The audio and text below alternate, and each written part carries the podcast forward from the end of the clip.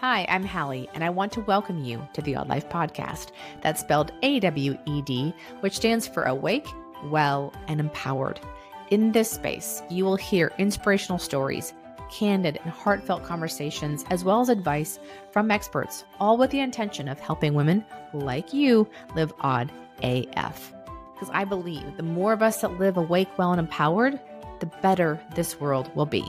So thank you for being here and welcome to your awed life.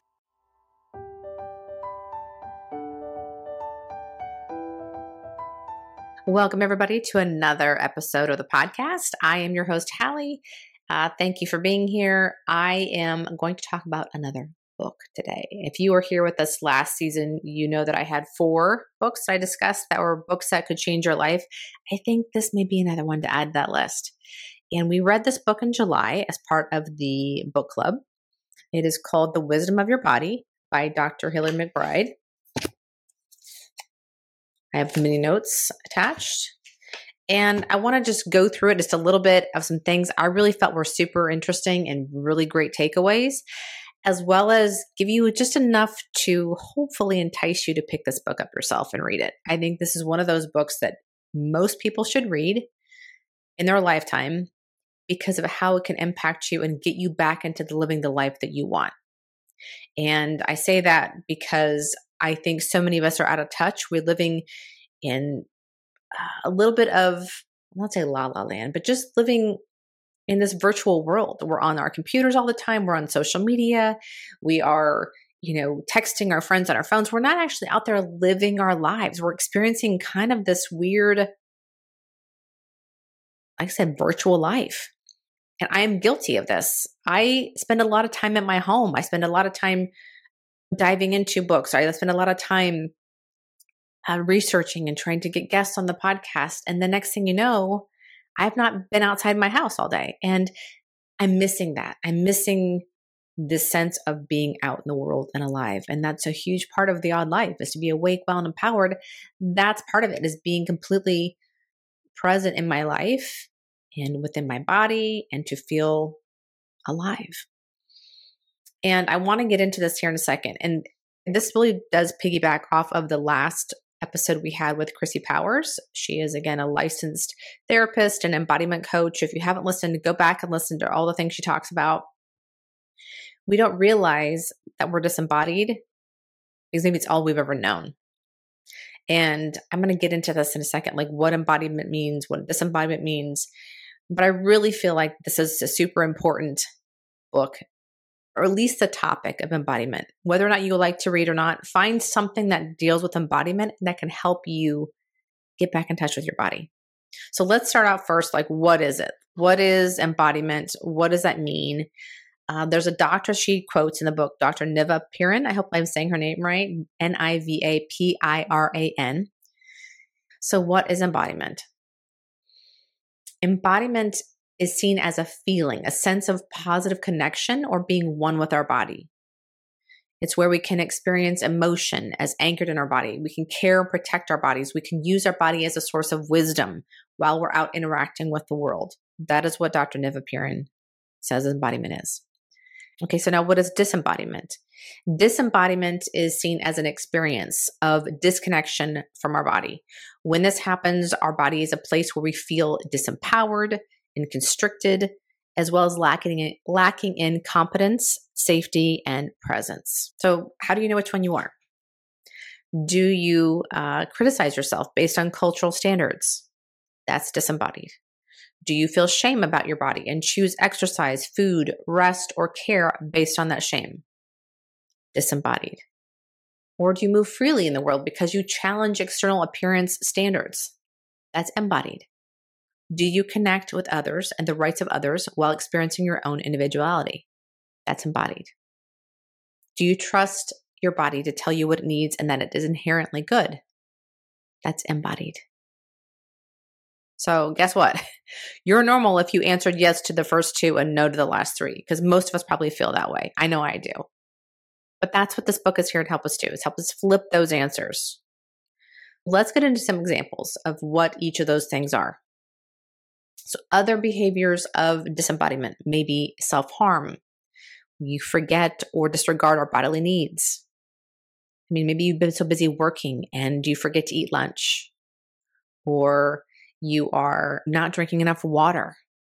You're drinking coffee instead to keep yourself awake, but you know that you should be reaching for that glass of water. That's me. Uh, trying to make our bodies disappear or conform. We get on social media, we see what is out there, and we don't look that way. And that can be hard to see what's accepted as right. You know, the pretty bodies, the pretty faces, the athletic looks, the muscles, whatever. And then we are less than because we don't have those things. Are we trying to follow a diet rather than our own hunger cues? Are we pushing our bodies to the limit when even doing so would cause us pain or injury? The right way to work out. This is, I'm going to say it CrossFit. I can't tell many people I know that have surgeries because they do CrossFit. They didn't listen to their bodies. I'm not saying CrossFit's bad. What I'm saying is, is you you do it because of the pressure of keeping up on a workout or whatever, and then next thing you know, you've torn your shoulder. You have to get a knee replaced. I mean, there's a lot of things that can happen if you don't listen to your body, and I see that as one of the areas that way you could do that. Exercise for sure. I don't really ever remember being embodied, honest to God. I think I've been disembodied my entire life. I think back about uh, growing up and when I hit puberty, I was in a thing called drill team. Drill team was not quite like dance team.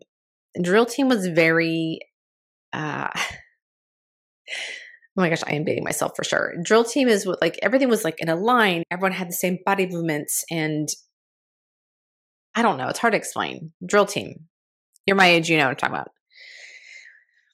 And we're wearing leotards and tights in front of our whole student body for half times or things like that.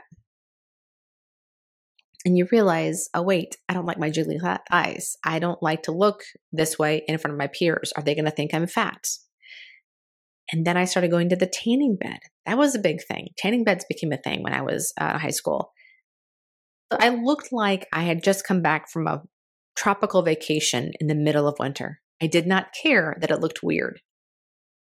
If you've ever seen, uh, is it something about Mary with Cameron Diaz, the older gal that's outside uh, with the tinfoil and on her deck constantly, and her hair's bleach blonde, and she's got this fake tan. I wasn't very far off. I wasn't very far off. And I did that because it helped me feel better about myself. I felt like it hid my flaws. And now I'm paying for it by you know dealing with all the skin issues um, over time. Is what it is. Can't take back the past, but I know that's part of being disembodied. I was not happy with who I was based on what I thought people were looking at and judging me on. Because we see people comment about someone's body. Oh my gosh, she's got a great ass. Like her legs are so muscular or whatever. And it's all about appearance. And no one ever says to you, like, oh my gosh, she is so smart. I bet she's got the best personality. Like that never happened. never. Any comment was made about their appearance. So then next thing you know, that becomes our our standard as okay, I have to look a certain way. So I think that's something I've carried my entire life, having to look a certain way. And ne- not that I've ever achieved it, never achieved it. I think maybe one time I hired a personal trainer, and for eight weeks, I worked really hard. And in my late 30s, I had the best body I'd ever had. I looked great on the outside. Uh, didn't last, couldn't last. That was not sustainable. So I don't know really what the point of that was. It wasn't a lifestyle change. It was a restrictive diet and it was hardcore working out. And I got to a place where I could be proud of what I accomplished, but it was not maintainable. And clearly, I've gone back to kind of my old standard, but I don't think it's something I've still ever reconciled with. There's always this thought about, okay, if I do this, then I can hopefully look like this. Still an issue to this day. So I I for one am really sick of thinking of myself in that way. And to me, that's not empowered living if I continue to see myself as always needing to be improved physically. I don't mean internally physically, like my lungs, my liver being healthy, my heart being healthy. I'm talking about the physical appearance on the outside. So I know that I'm not alone in this, and it's the work we have to do. And that's why I'm reading this book.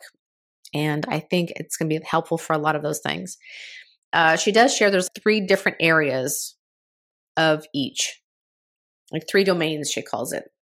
So there's the mental, there's the physical, and there's the social part of each of these. And so let me kind of share what she talks about a little bit. So let's get into the mental for both. For embodied, it's the ability to challenge societal ideas about the body. It's the ability to challenge rigid gender stereotypes, and it's the ability to freely express ourselves. So, what does disembodied look like in the mental domain? It means when we are buying into this constraining social ideas, or what she calls mental corseting. This happens when we have cultural distortions that have become so integrated in our thoughts that we lose our ability to challenge them. So, as a result, we self silence. We rarely express our needs. We have emotions that are going on that we deny. And this happens a lot in early development, especially in girls. The mental is just there from the very beginning, like I said, my example earlier. Okay, so the physical, what does embodied mean when in the physical domain? We feel physical freedom, and that includes physical safety, care, respect, movement, rest, and competence, and freedom to accept without shame our physical desires, appetites, and developmental changes. So, in the space of physical freedom, we can engage in physical activity that feels free and expansive and unrestricted by society's standards. We can exist in spaces where our bodies feel safe. Does that sound familiar of what's going on in the political climate right now? What's happening in the world, especially the United States? Physical freedom is important to be embodied. We can tune into ourselves and provide self care we seek out pleasure that's connected to our desires. That's what physical freedom means. So, in the physical domain of disembodiment, it means we feel physically corseted and the body feels unsafe, neglected, or violated. There is sex based discrimination or gender scripts that don't allow us to live in freedom. So, for example, gender stereotyping that don't allow us to live in freedom. So, gender stereotyping looks like this girls should sit with their legs crossed, and boys should only do boy things, male oriented activities like throwing a football or playing with toy trains. So we're seeing a lot of that happening. It's it's given to us in the very beginning. If you watch a commercial for cleaning products on TV, tell me how many men do you see on the screen that are mopping their floors? Not a one. It is given to us in commercials left and right of what men should be doing and what women should be doing. Men barbecue at the tailgate, and women are there picking up and cleaning up afterwards. Men are drinking beer by the fire pit, women are mopping the kitchen floor. That's what we're talking about. So then there's the social domain. And when you are embodied in the social domain, you have social power. We have the freedom to be other uh, we can stand up to inequity. And something I think Hillary says in the book that I think is really important when we have social power, doesn't just mean for ourselves. She says that having social power also means having a responsibility to acknowledge our privilege and the social systems in which we have benefited and widen those systems to include everyone. Disembodied in the social domain means social disempowerment, the opposite, being treated with prejudice or objectified. When we feel we need to use our appearance to help us reclaim a social status. And so you can see how disembodiment is running rampant throughout our society. Because I think we can see a lot more examples of disembodiment than we can embodiment. At least in the world that I live in. There's things I know that I have used in the past to also stay disembodied. So not only just the the appearance of my body, it's been also not really feeling feelings. We'll get into feelings here in a little bit, but you know, I've used alcohol to stay out of my body. I have tried to avoid my family. There's a lot of family dysfunction we had growing up. And so I would go off to my best friend's house all the time. I felt safe with her. I went off to college. And again, didn't know really who I was, didn't feel comfortable as me, and therefore turned to alcohol. Uh, I ignored my needs sleep, uh, water, um, time, you know, to just be with myself. And I think I punished myself quite a bit over the years between not eating correctly, working out in ways that weren't great for me, using caffeine as a way to get through life. Uh, I didn't listen to my body, didn't listen to the gut reactions to things. I just would go, okay, and go along with society and go along with what my friends were telling me to do or where I should go for this and who I should hang out with. And I will tell you, I put myself in some very awkward positions. And there have been um, assaults that have happened to me because of me not listening to myself. I can go back and look and see all these times in my life that I was disembodied. And it's been a theme for sure. Uh, another section in this book she talks about that's really, I think, important, and it's the one that she talks about stress and trauma and how we can heal from it. With Chrissy last week, she's a trauma therapist. She's mentioned some things about trauma and how they keep us trapped because we believe a story about ourselves. And healing is such an important part of us getting past all this. But the problem sometimes is stress. And when I say stress, I mean that it's an activation of the mind and body in response to experiencing a stressor that is perceived as a threat. It's about the perception. It may not actually be a threat, but we don't feel safe. Our dad comes home and he's drunk and he's yelling at your mom. You don't feel safe. You have a teacher that yells at you in class because you walked in late. You don't feel safe. Even though you're a crowd of people, you know she's not going to attack you, but you still don't feel very safe. There's a, a gazillion stressors we could talk about that don't allow us to be safe. It's all about a perception. So, in that moment, do you really need to have that fight or flight reaction? No, you don't. But our body does that. Heartbeat gets faster.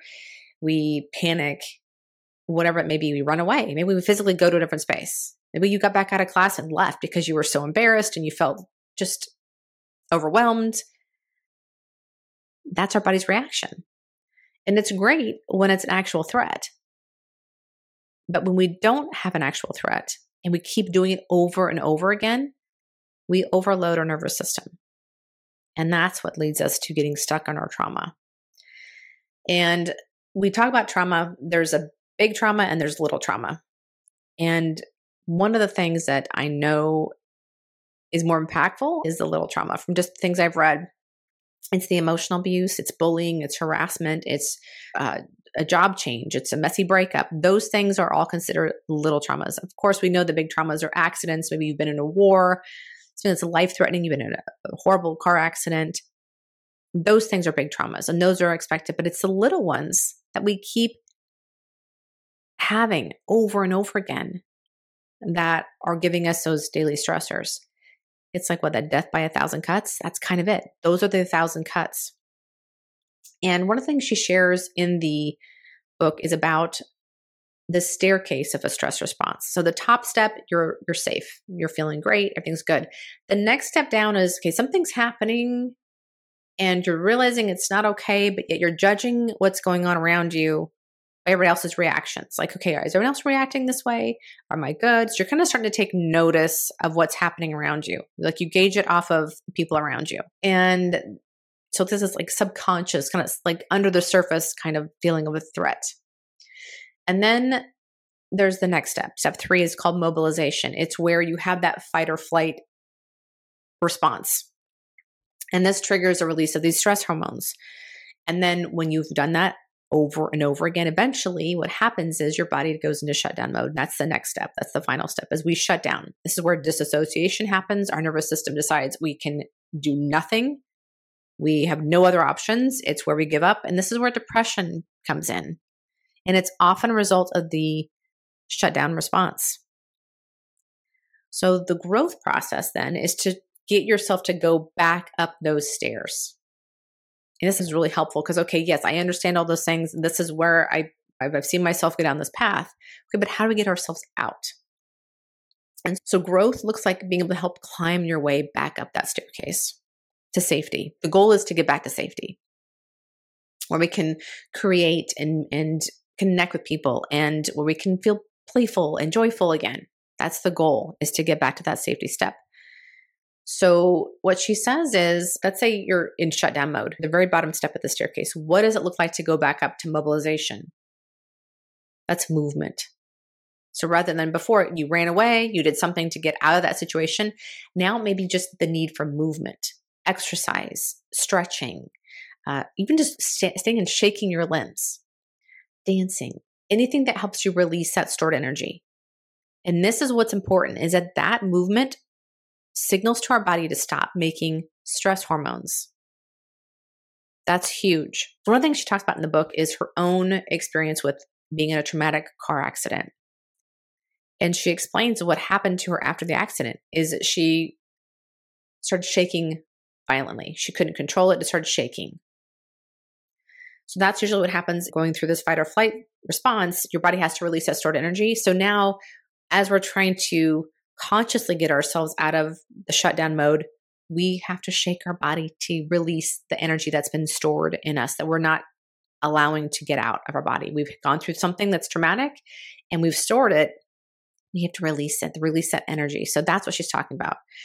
And then getting to the next rung is this engaging with other people. So, what that means is maybe talking about how we're feeling, maybe setting boundaries. And that's the healthy way to respond. And that's where we get back to that feeling of safety. I think this is really important to know as well is what happens if we can't get back to safety? Because those things aren't available to us. Think about COVID 19 and dealing with being stuck at home with an abusive spouse. There is no place of safety. How do we handle that? Hillary says that one of the reasons trauma and depression are so prevalent is that our social context actually prevents us from listening to our bodies and our need to release the trauma we are carrying. We're not able to kind of, you know, quote unquote, shake it out. And not because of a tight seatbelt or the airbag has gone off. It's because the constrictions and inhibitions around emotional expression, around race, gender scripts, those things are making it impossible for us to heal because those seems dangerous or untrustworthy to do those things to try and find a way to release this energy. There's no place of safety for a lot of people. And we get this message all the time mind over matter, toughen up, work harder. We push ourselves so much because that's what's implied that will get us that next promotion, a raise, success, the good life. We praise people for for sticking to a strict diet and having that kind of self-discipline and it's something to envy. You know, if we never feel safe, our trauma gets stuck because our suffering never ends. And I think that's what I recognized in myself was I'm constantly trying to look a certain way physically, my like my physical body, that I'm always feel like I'm in the state of suffering. What if I just stopped? Stop trying to look a certain way and just be thankful for the body that I have. That I can walk, that I can run, that I have working ankles, that I have working knees, that I, I can stretch and I can sit on the floor with my dogs and, and play with them. Being thankful for how it moves because I think I've been in this mindset of it's never enough. Keep pushing till until you look a certain way, then you'll be able to take a rest. Then you'll be okay. Then you've made it. And it's ridiculous. It's absolutely ridiculous. And it's really hard when maybe the messages are coming from inside the house.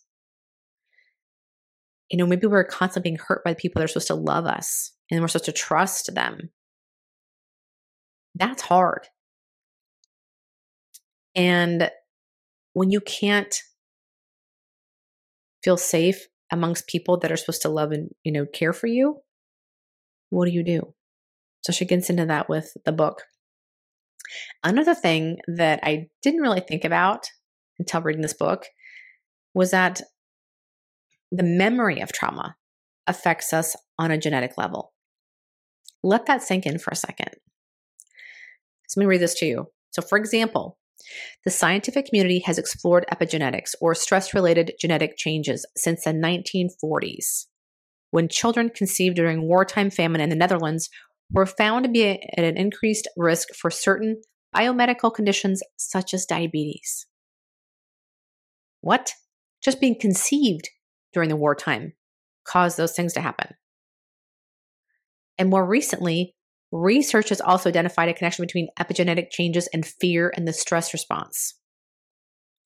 So, for example, what was dangerous to one generation can activate and deactivate certain genes in a way that's passed down to the next few generations, predisposing them to instinctively fear what was dangerous to their parents and grandparents. This can range from specific traumatic events to more widespread cultural trauma. Sit with that for a second. How many of you had parents that fought in a war or grandparents that fought in a war? I had a grandparent that fought in World War II, and my father fought in Vietnam. I had a mother that was verbally abused by a husband, emotionally neglected, emotionally abused, as well as by her parents and extended family. She's pregnant with children, and she was constantly under stress. My father couldn't hold down a job when she was pregnant. I mean, insane. So maybe there's things I've reacted to that are not even mine. I don't know where it comes from. And that may be happening to you as well. So this is, I think, really important work to, to figure out because it may not even be our trauma. Like, oh, I don't have trauma. Maybe it's not yours. And maybe you're not realizing that some of the responses you have into certain things are not because of what's happened to you, it's because of what's happened to your parents or your grandparents or somebody else in your family. Something to think about. What Hillary suggests to do and how to heal from this is, of course, working with a trauma therapist to help you get back to that place of safety for sure. Another thing is to talk to your body. And she gives a really great example, like a script you can you can say. It's I know you're feeling scared right now. Just make sense in the big picture.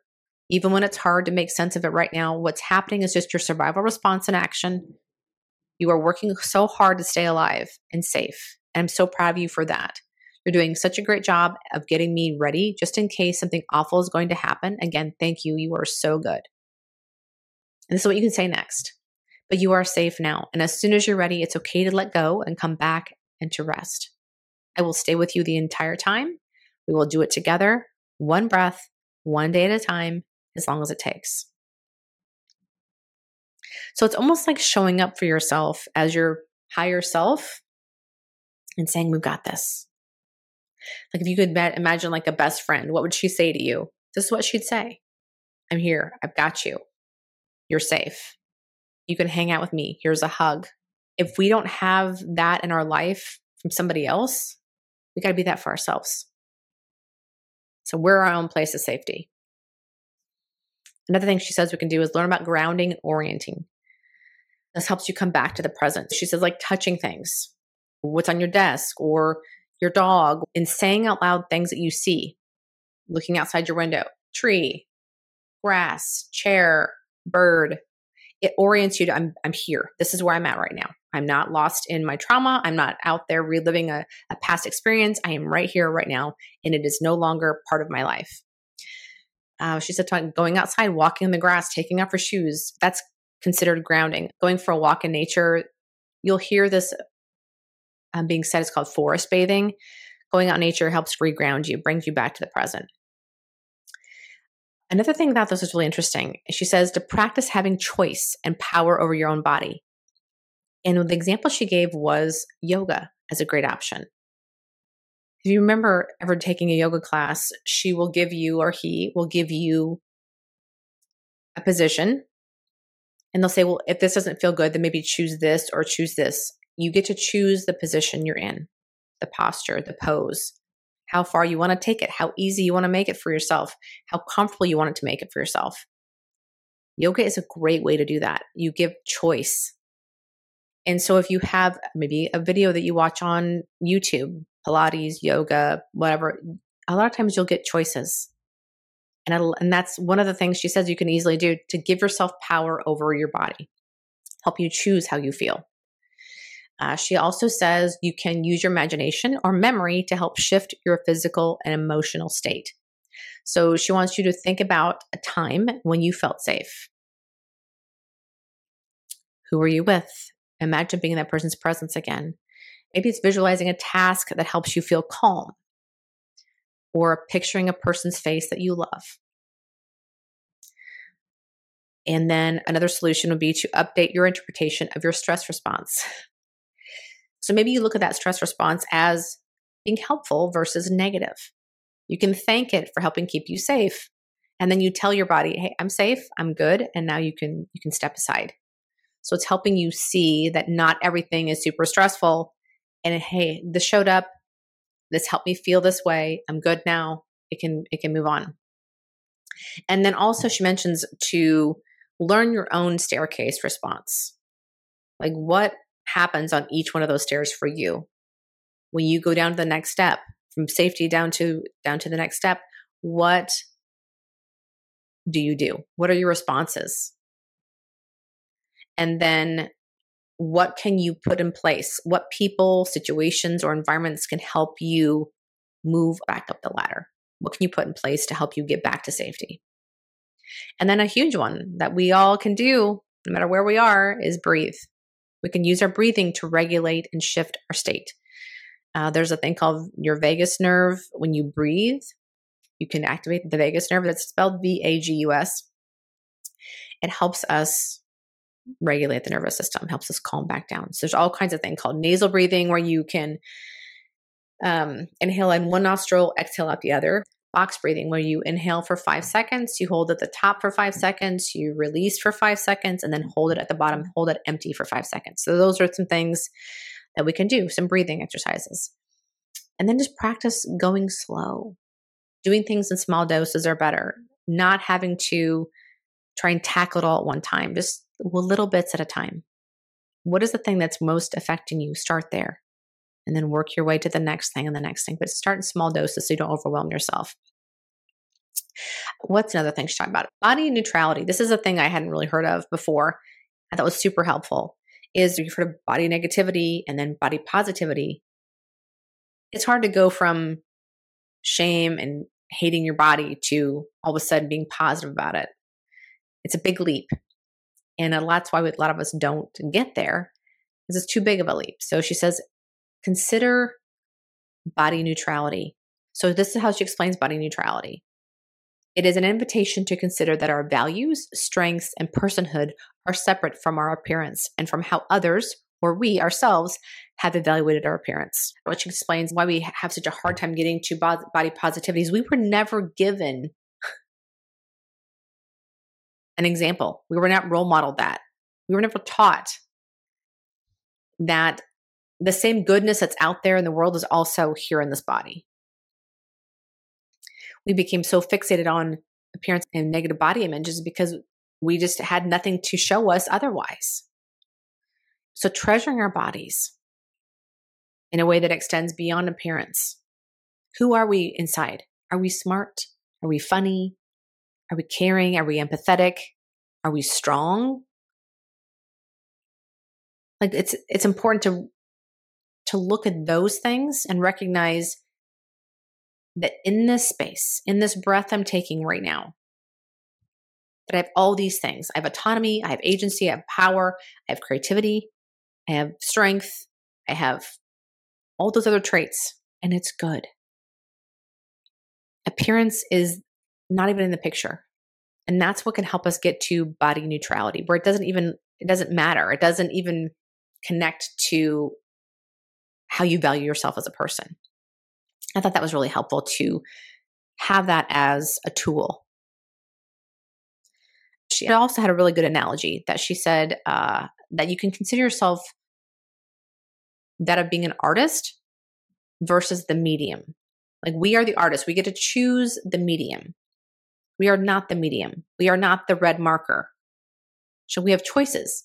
So maybe the red marker to you means negative self talk or self shaming, we can put down that marker and pick up another color.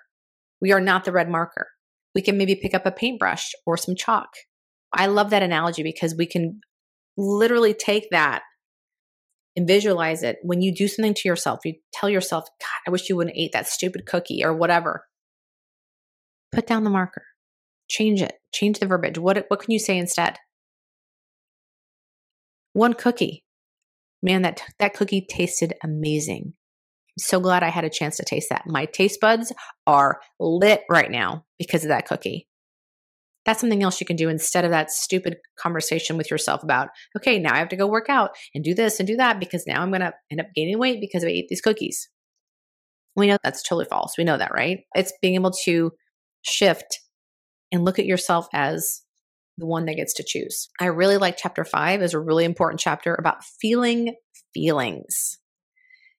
She says, looking at emotions as doorways, invitations, teachers to help us understand ourselves better. And I can tell you by not drinking alcohol anymore, by living more of a sober life, that has helped tremendously. There's things though that I've put in place that are not helping me, like social media and going through menopause. Those have thrown me for a loop, but not drinking that's was a go-to. A lot of times when we felt frustrated or wanted to fit in or wanted to relax there's ways that helped you create feelings. You wanted to feel a certain way so then you could create it through drinking alcohol or if you were frustrated with your kids how much mommy wine talk do we need to hear about? You're frustrated with your kids? Share some wine with your friends. If you're uh, frustrated with your boss at, at work go have beers with your coworkers afterwards I mean, how many of us are getting this message constantly that alcohol is always the answer to negative feelings? So for me, not drinking anymore made me deal with my shit.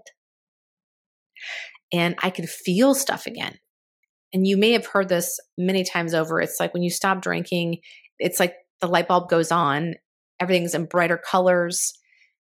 It goes from black and white to color. And I can say that's something that happens with the emotions. It's you feel a lot more. And that's a good thing because emotions tell us stuff. Like she said, it helps us learn about ourselves. They're teachers. And so many of us are not taught how to handle and regulate these emotions. I mean, that is our whole mental health issue in this country for sure. And there's a quote she put in there that was really important, I think. We heal when we can be with what we feel. And I think culture today, society today, and I think it has been for a while, is to ignore all of it. Ignore your feelings. Do not deal with them. Do not talk about it. And it's it's done in a very subliminal way. What is emotional regulation? It is our ability to notice, manage, and respond to emotions effectively and appropriately given our context. And it helps prevent and treat mental health issues. We do better academically. We parent better when we're emotionally regulated. I can't tell you how many times I yelled at my kids about the dumbest shit because I was already like at level nine of level 10 for the day. I hadn't dealt with my own emotions. I hadn't gone and done a little bit of breathing, little meditation, gone for a walk. So I took it out on them instead because, you know, they looked their brother wrong. We have more peaceful relationships because we're dealing with our stuff. We're not taking it out on each other. You know, the boss at work pissed you off, but you come home and yell at your wife or the kids or the dog or whatever. And I think what we can see in society right now is a lot of people out there and making the news, making the headlines that are not able to regulate their emotions, like 0.00%. And that's what I think being embodied, that work is so important because we could take care of a lot of these issues we're seeing out in the world you know, a lot of the shit we're dealing with, maybe stuff from the past, you know, maybe things that we have carried with us from a long time ago. And it's just created this foundation that we keep throwing stuff on top of. And now we're here and we've lost our mind about somebody cutting us off on traffic. And she gave an example of something that I have learned through another workshop that it reminded me of this is such important work is learning to go back in the past. Like visualize yourself and it may be a very specific situation. Maybe it was a time when you felt shamed or you were abused or whatever that may be. And going back and visualizing like the best version of you, going back in time.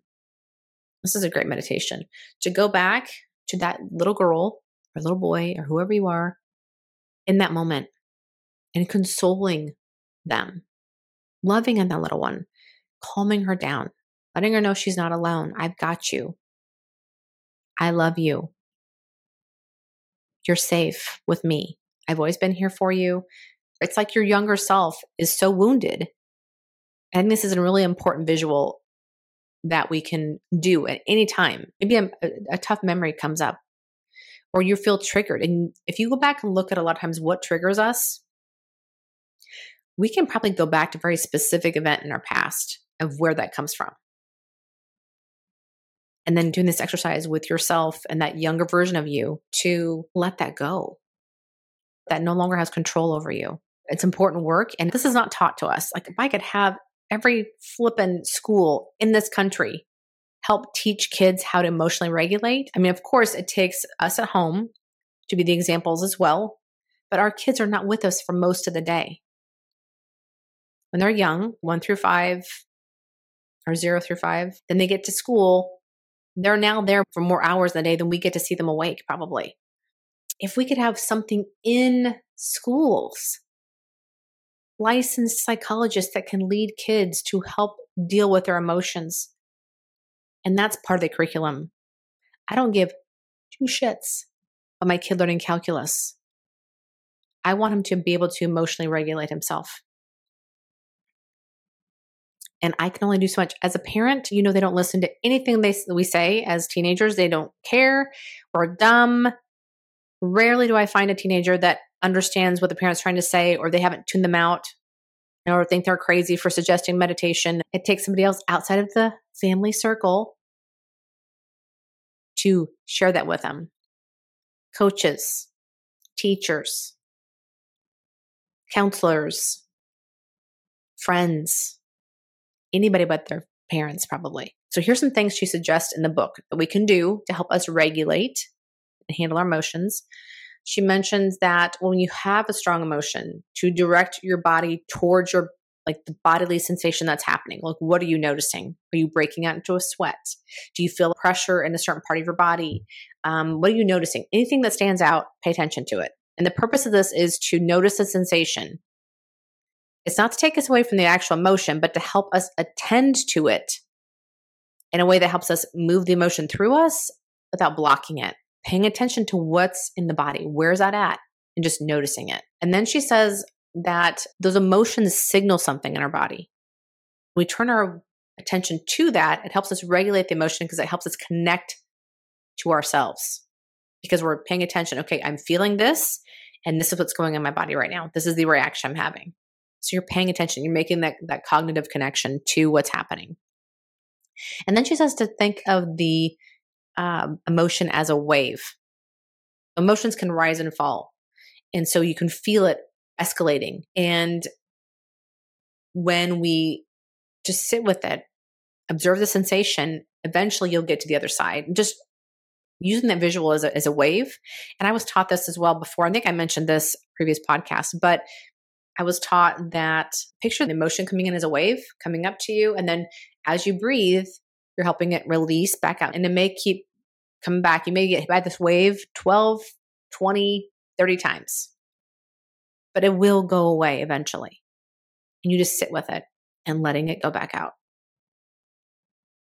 and not trying to run away from it, just sitting with it. So I, I understand her wave analogy for sure. It's this sensation that rises up in us. And just eventually you will get to that point where it falls. You'll get to the other side. And that's getting yourself back to safety. Another thing she mentions is noticing what your thoughts are doing. because sometimes we get confused with thoughts that made us feel that way in the first place. It's like pouring gasoline on a fire because you think of something that made you sad, and then you stay in the sadness because you're thinking about the, that thing that made you sad. You kept you keep thinking about it. You're rehashing it. Maybe somebody betrayed you, and you're rehashing that event over and over, and then there's more sadness. So you continue to stay in it because you're thinking about it. So be careful of your thoughts. Observe the emotion and set the story aside. Like how you got there, where it came from. Set the story aside and just be fully present with the, the sensation that's happening. And that's it. Let go of the story. And then respond to yourself with compassion. Think of an emotion that surfaces often or one you have a hard time with. Maybe it's fear. And then think about how you would respond to someone that you love if they told you they felt fear. How would you talk to them? What would you say to that person? Your best friend, your sister, your mom, your husband, your kids. What would you tell them? So tell that to yourself. And then she says to get curious about your values and your past feelings. It helps us understand more about ourselves. So, how do we respond when we felt, you know, XYZ, whatever that feeling is? Is there a way that I can choose differently the next time? So, if you have a list maybe of things that you've been feeling lately, and if you can look at your responses, look at how you've reacted before. Okay, how can I choose differently? What can I do instead? And that can help you f- keep from falling back into negative, you know, or unhelpful patterns. And then chapter seven, this is towards the end of the book. This is a really important chapter that I did not realize would be in there. Uh, and I'm really glad it was. It's about the body and oppression. And she shares a story at the very beginning of the chapter of herself being invited to an event. She records a podcast live in front of a bunch of people.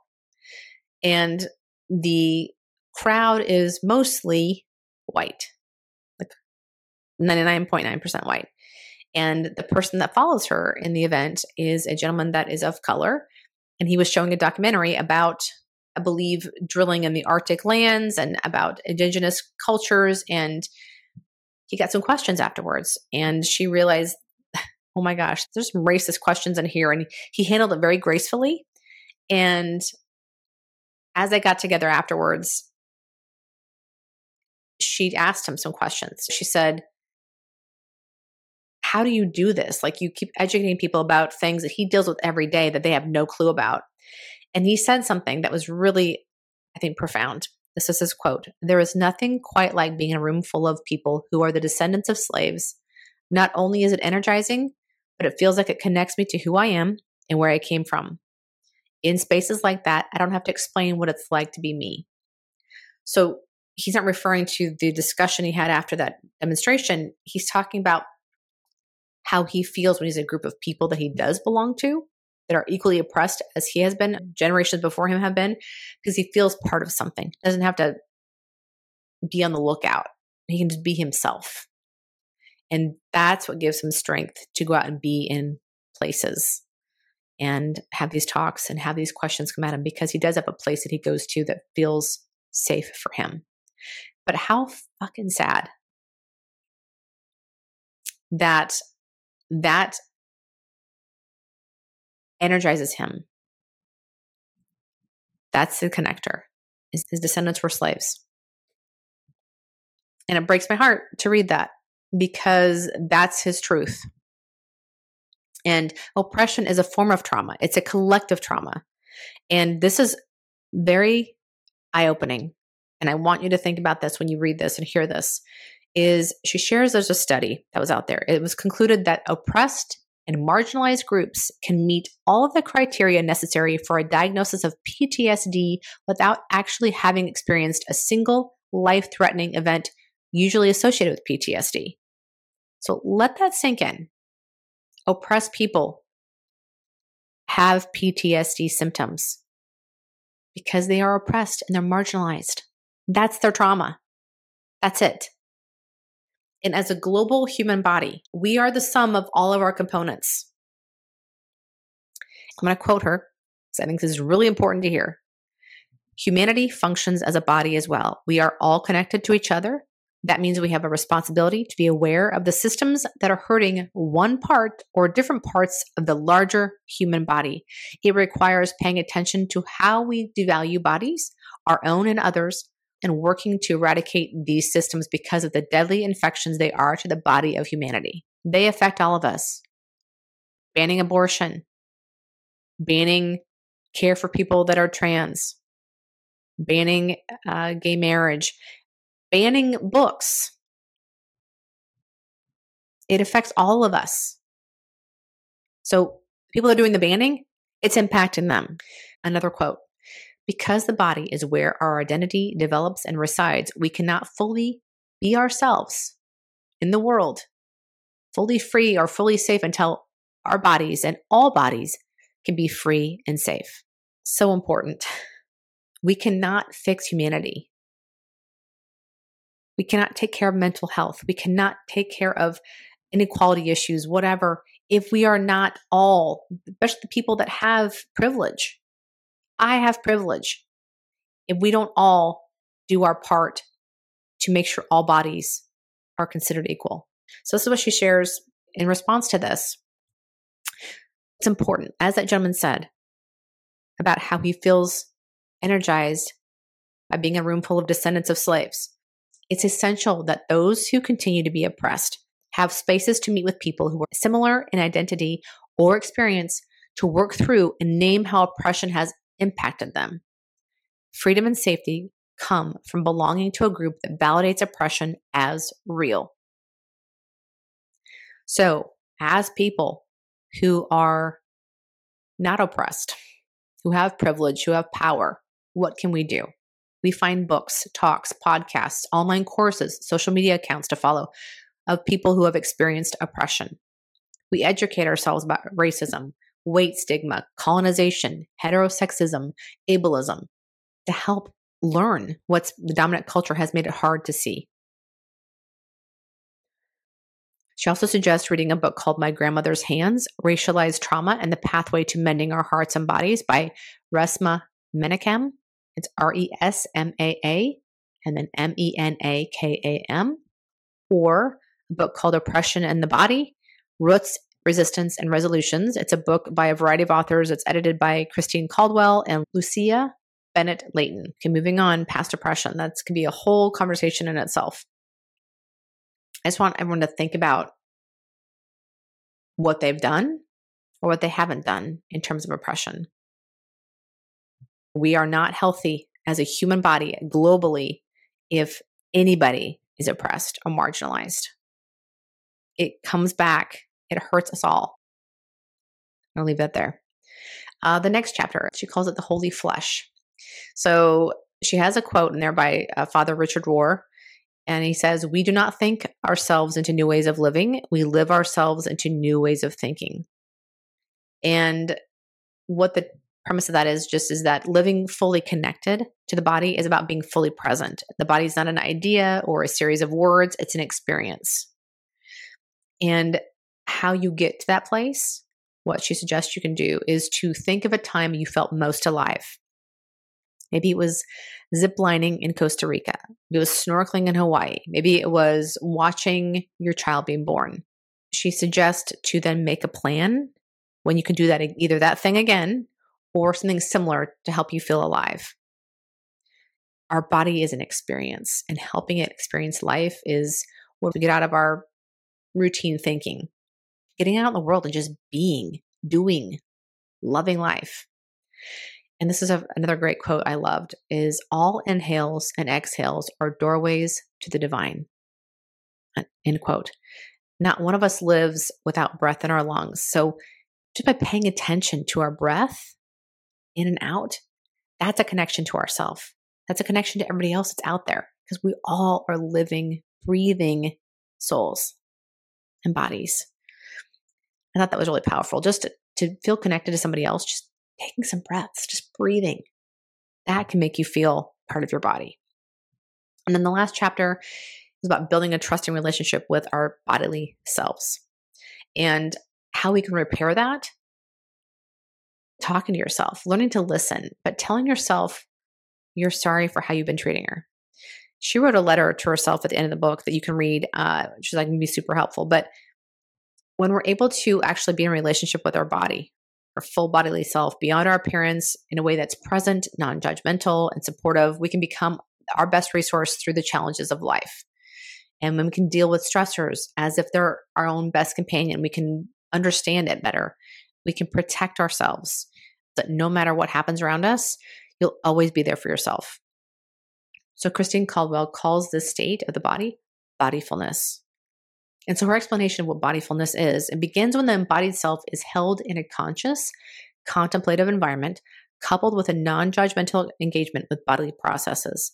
It's an acceptance and appreciation of one's bodily nature and an ethical and an aesthetic orientation towards taking right action so that a lessening of suffering and an increase in human potential may emerge bodyfulness. I mean, that's a world I want to live in. If we can all have those things, that's where I want to live. That's where I want my kids to live. So imagine how this could change so much of how we operate as society and treat each other. Mental illness goes away, crime goes away, oppression and inequality goes away. When we are ourselves, we're in our, our own bodies, we are present, we're cognizant, we're conscious of how we're living, what we're doing, and doing it in a non judgmental, engaging way. I don't know, guys. I think, I mean, embodiment for all of us could be the answer to so much what's going on. And to consider Earth, where we live, as an extension of ourselves, part of our bodies. if we took care of ourselves and took care of the earth in the same way, imagine how wonderful it would all be. I think this is super important work. At the end of every chapter, she gives you some things to think about, some exercises, maybe things to try. So I highly recommend. I think this is one of those books you'll want to read it more than once to keep yourself paying attention. And I think this would be a fantastic book for everyone to read, especially if you're parents, so that you can be an example to your kids of what it looks like to be embodied. That is my take on this book. I wanted to give you some snippets of what really hit home for me. And I think they'll hopefully hit home for you. But I highly recommend it's not a long book, it's an easy read. And I highlighted shit out of it. So take a look. And I'd love to hear what you think about the book. If you end up reading it, love to hear your thoughts. This was part of our book club. So if you want to read more books like this with us, with the book club, come and join. Go through Patreon website and join as a book club member. And you guys have a wonderful week, and we'll see you in the next episode. Thank you again for being here. I am so grateful for your time. And if you liked what you heard, please head to where you listen to podcasts, rate and review so we can be found by other people. Please share on Instagram, your social media channels, wherever else you go, so we can reach as many people as possible so they can meet these amazing women and hear these conversations. If you'd like to connect further, you can find me over at my website at halliesawyer.com or on Instagram. I'm usually going to be at uh, Hallie underscore Sawyer or The Awed Life, which is this podcast specific Instagram account.